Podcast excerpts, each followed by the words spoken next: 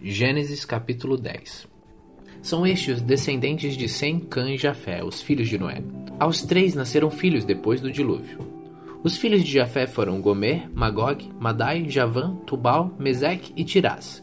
Os filhos de Gomer foram Askenaz, Rifate e Togarna. Os descendentes de Javã foram os povos de Elisá, Espanha, Chipre e Rhodes. Estes foram os descendentes de Jafé. Eles moram no litoral e nas ilhas, cada povo e cada família na sua própria casa com a sua própria língua. Os filhos de Cã foram Cuxê, Egito, Líbia e Canaã. Os filhos de Cuxé foram Sebá, Avilá, Sabitá, Raamá e Sabteca. Os filhos de Ramá foram Sabá e Dedã. Cuxi foi pai de Nimrod, o primeiro grande conquistador do mundo. Com a ajuda de Deus, o Senhor, ele se tornou um caçador famoso, e é por isso que se diz: Seja igual a Nimrod, que com a ajuda do Senhor foi um grande caçador. No começo faziam parte do seu reino as cidades da Babilônia, Ired e Acade, todas as três em Sinar. Daquela região, Nimrod foi para a Síria e ali construiu as cidades de Nínive, Reabote-ir, Calá e Recém, que fica entre Nínive e a grande cidade de Calá. Os descendentes do Egito foram os povos da Lídia, Anã, Leeb, Naftu, Patros, Caslu e de Creta, de quem os filisteus descendem. Canaã foi pai de dois filhos, Sidom, o mais velho, e Et. De Canaã também descendem os Jebuseus, os Amorreus e os Girgazeus, os Aveus, os Arquitas, os Sineus, os Arvaditas, os Emereus e os Emateus. O território dos cananeus se estendeu para o sul desde Sidom até Gerar, perto de Gaza, e para o leste foi até Sodoma e Gomorra, Admá e Zeboim, perto de Laza. Estes foram os descendentes de Cã, cada povo e cada família na sua própria terra com a sua própria língua. Sem, o irmão mais velho de Jafé, foi o pai de todos os hebreus. Os filhos de Sem foram Elão, Assur, Arpaxade, Lude e Arã. Os filhos de Arã foram Uz, Hu, Jeter e Mas. Arpaxade foi o pai de Selá, e Selá foi o pai de Eber. Eber foi pai de dois filhos. Um se chamava Peleg, porque no seu tempo os povos do mundo foram divididos, e o seu irmão se chamava Joctã.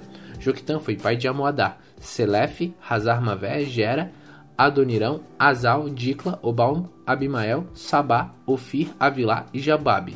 Todos estes foram filhos de Joquitã. Eles viveram nas terras que vão desde a região da Mesa até Safar, na região montanhosa do leste. Estes foram os descendentes de Sem, cada povo e cada família na sua própria terra com a sua própria língua. São essas as famílias dos filhos de Noé, nação por nação, de acordo com as várias linhas de descendentes. Depois do dilúvio, todas as nações da terra descenderam de Noé. Gênesis capítulo 11 Naquele tempo, todos os povos falavam de uma língua só, todos usavam as mesmas palavras. Alguns partiram do Oriente e chegaram a uma planície em Sinar, onde ficaram morando. Um dia disseram uns aos outros: Vamos, pessoal, vamos fazer tijolos queimados. Assim, eles tinham tijolos para construir em vez de pedras e usavam piche em vez de massa de pedreiro. E aí disseram: Agora vamos construir uma cidade que tem uma torre que chega até o céu. Assim ficaremos famosos e não seremos espalhados pelo mundo inteiro. Então o Senhor desceu para ver a cidade e a torre que aquela gente estava construindo. O Senhor disse assim: Essa gente é um povo só, e todos falam uma só língua.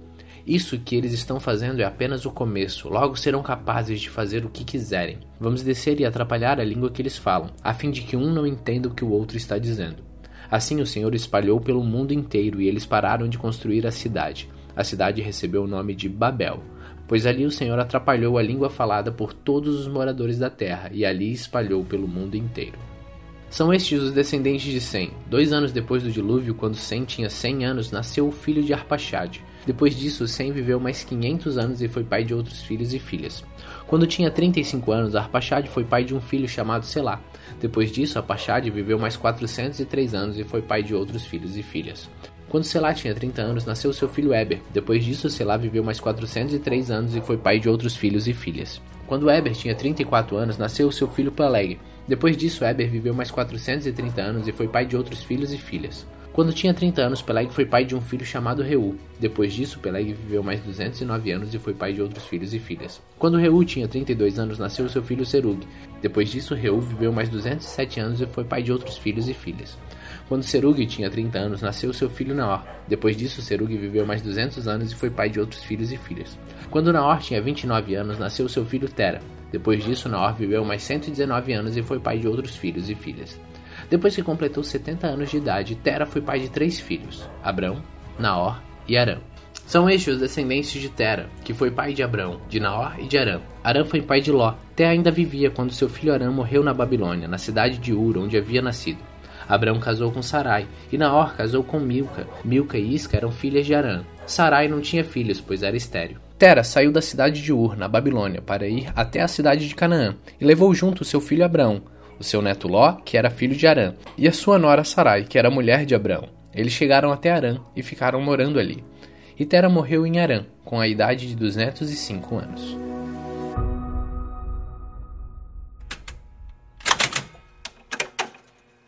Salmos capítulo 5 Ó Senhor Deus, ouve as minhas palavras e escuta os meus gemidos. Meu Rei e meu Deus, atende o meu pedido de ajuda, pois eu oro a Ti, ó Senhor. De manhã ouves a minha voz quando o sol nasce, e eu faço a minha oração e espero a tua resposta. Tu não és Deus que tenha prazer na maldade, tu não permites que os maus sejam teus hóspedes, tu não suportas a presença dos orgulhosos e detestas os que praticam o mal, acabas com os mentirosos e desprezas os violentos e os falsos. Mas por causa do teu grande amor, eu posso entrar nos pátios da tua casa e ajoelhar com todo o respeito, voltado para o teu santo templo. Ó Senhor Deus, ajuda-me a fazer a sua vontade e faz com que o teu caminho seja reto e plano para mim. Que os meus inimigos vejam que tu estás comigo.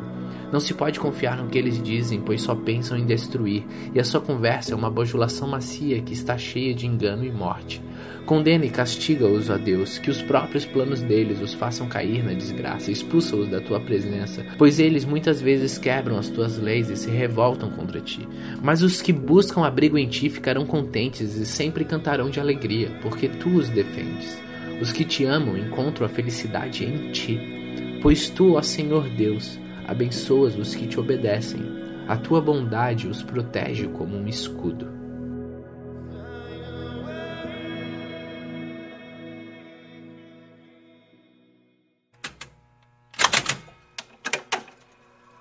Mateus capítulo 8 Jesus desceu do monte e muitas multidões o seguiram. Então um leproso chegou perto dele, ajoelhou-se e disse: Senhor, eu sei que o Senhor pode me curar se quiser. Jesus estendeu a mão, tocou nele e disse: Sim, eu quero. Você está curado. No mesmo instante ele ficou curado da lepra. Então Jesus lhe disse: Escute, não conte isso para ninguém, mas vá pedir ao sacerdote que examine você. Depois, a fim de provar para todos que você está curado, vá oferecer o sacrifício que Moisés ordenou. Quando Jesus entrou na cidade de Cafarnaum, o oficial romano foi encontrar-se com ele e pediu que curasse o seu empregado. Ele disse: Senhor, o meu empregado está na minha casa, tão doente que não pode nem se mexer na cama. Ele está sofrendo demais. Eu vou lá curá-lo, disse Jesus. O oficial romano respondeu: não, senhor, eu não mereço que o senhor entre na minha casa. Dê somente uma ordem e o meu empregado ficará bom. Eu também estou debaixo da autoridade de oficiais superiores e tenho soldados que obedecem às minhas ordens. Digo para um, vá lá, e ele vai. Digo para outro, vem cá, e ele vem. E digo também para o meu empregado, faça isso, e ele faz. Quando Jesus ouviu isso, ficou muito admirado e disse aos que seguiam: Eu afirmo a vocês que isso é verdade. Nunca vi tanta fé, nem mesmo entre o povo de Israel. Eu digo a vocês que muita gente vai chegar do leste e do oeste e se sentar à mesa no reino do céu com Abraão, Isaque e Jacó. Mas as pessoas que deviam estar no reino serão jogadas fora, na escuridão. Ali vão chorar e ranger os dentes de desespero. E Jesus disse ao oficial: Vá para casa, pois será feito como você crê. E naquele momento, o empregado do oficial romano ficou curado. Jesus foi à casa de Pedro e viu a sogra dele de cama, com febre. Jesus tocou na mão dela e a febre saiu dela. Então ela se levantou e começou a cuidar dele. Depois do pôr do sol, o povo levou até Jesus muitas pessoas que estavam dominadas por demônios, e ele apenas com uma palavra expulsava os espíritos maus e curava todas as pessoas que estavam doentes. Jesus fez isso para cumprir o que o profeta Isaías tinha dito.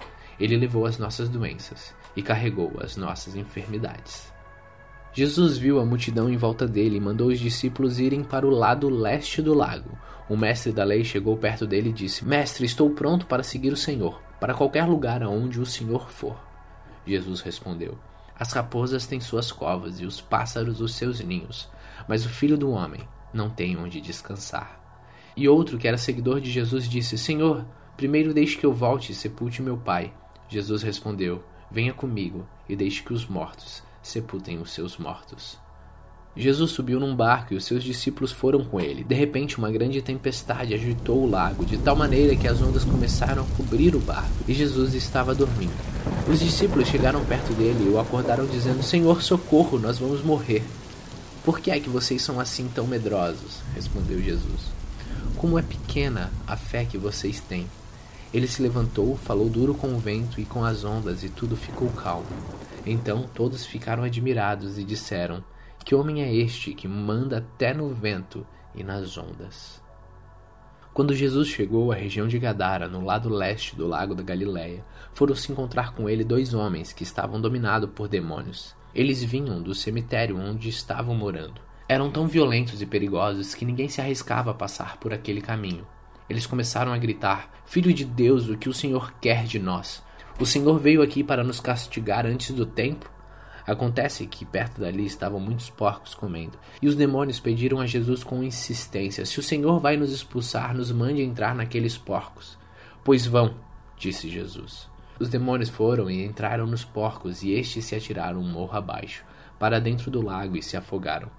Os homens que tomavam conta dos porcos fugiram e chegaram até a cidade. Lá contaram tudo isso e também o que havia acontecido com os dois homens que estavam dominados por demônios. Então todos os moradores daquela cidade saíram para se encontrar com Jesus, e quando o encontraram, pediram com insistência que fosse embora da terra deles.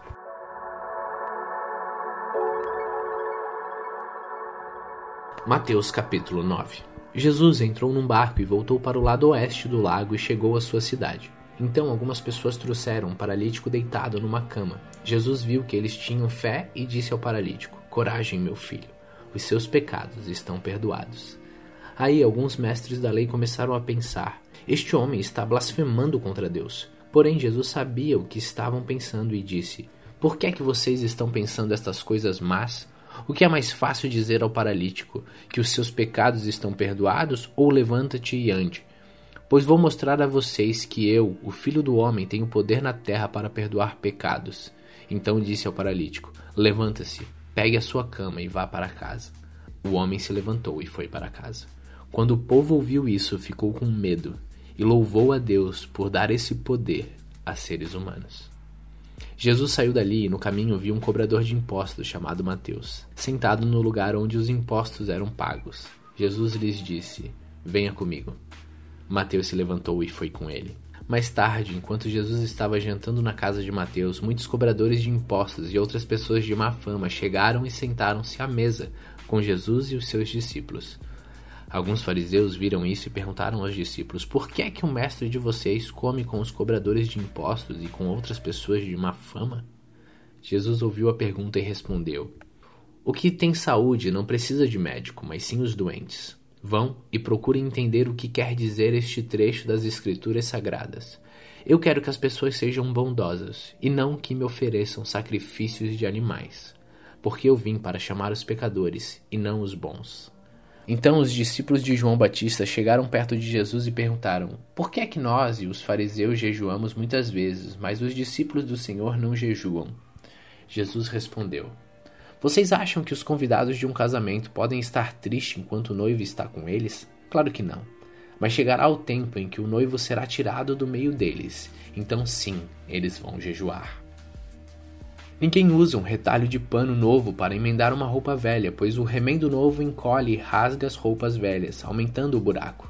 Ninguém põe vinho novo em odres velhos. Se alguém fizer isso, os odres rebentam e o vinho se perde e os odres ficam estragados. Pelo contrário, o vinho novo é posto em odres novos, e assim não se perdem nem os odres, nem o vinho. Enquanto Jesus estava falando ao povo, um chefe religioso chegou perto dele, ajoelhou-se e disse: A minha filha morreu agora mesmo. Venha e ponha as mãos sobre ela para que viva de novo. Então Jesus foi com ele e os seus discípulos também foram. Certa mulher, que fazia doze anos que estava com uma hemorragia, veio por trás de Jesus e tocou na barra da capa dele pois ela pensava assim: se eu apenas tocar na capa dele, ficarei curada. Jesus virou e viu a mulher e disse: Coragem, minha filha, você sarou, porque teve fé. E naquele momento a mulher ficou curada. Depois Jesus foi para a casa do chefe religioso. Quando viu os que tocavam música fúnebre e viu a multidão numa confusão geral, disse: Saiam todos daqui, a menina não morreu, ela está dormindo. Então começaram a caçoar dele. Logo que a multidão saiu, Jesus entrou no quarto que a menina estava, pegou-o pela mão e ela se levantou. E a notícia a respeito disso se espalhou por toda aquela região. Jesus saiu daquele lugar, e no caminho dois cegos começaram a segui-lo, gritando: Filho de Davi, tenha pena de nós. Assim que Jesus entrou em casa, os cegos chegaram perto dele. Então ele perguntou: Vocês creem que eu posso curar vocês? Sim, Senhor, nós cremos, responderam eles. Jesus tocou nos olhos deles e disse: Então que seja feito como vocês creem. E os olhos deles ficaram curados. Aí Jesus ordenou com severidade: Não contem isso a ninguém. Porém, eles foram embora e espalharam a notícia a respeito de Jesus por toda aquela região. Quando eles foram embora, algumas pessoas levaram a Jesus um homem que não podia falar porque estava dominado por um demônio. Logo que o demônio foi expulso, o homem começou a falar. Todos ficaram admirados e afirmavam: Nunca vimos em Israel uma coisa assim. Mas os fariseus diziam: O chefe dos demônios é quem dá a esse homem poder para expulsar demônios. Jesus andava visitando todas as cidades e povoados. Ele ensinava nas sinagogas e anunciava a boa notícia sobre o reino e curava todo tipo de enfermidades e doenças graves das pessoas. Quando Jesus viu a multidão, ficou com muita pena daquela gente, porque eles estavam aflitos e abandonados, como ovelhas sem pastor. Então disse aos discípulos: A colheita é grande mesmo, mas os trabalhadores são poucos. Peçam ao dono da plantação que mande mais trabalhadores para fazerem a colheita.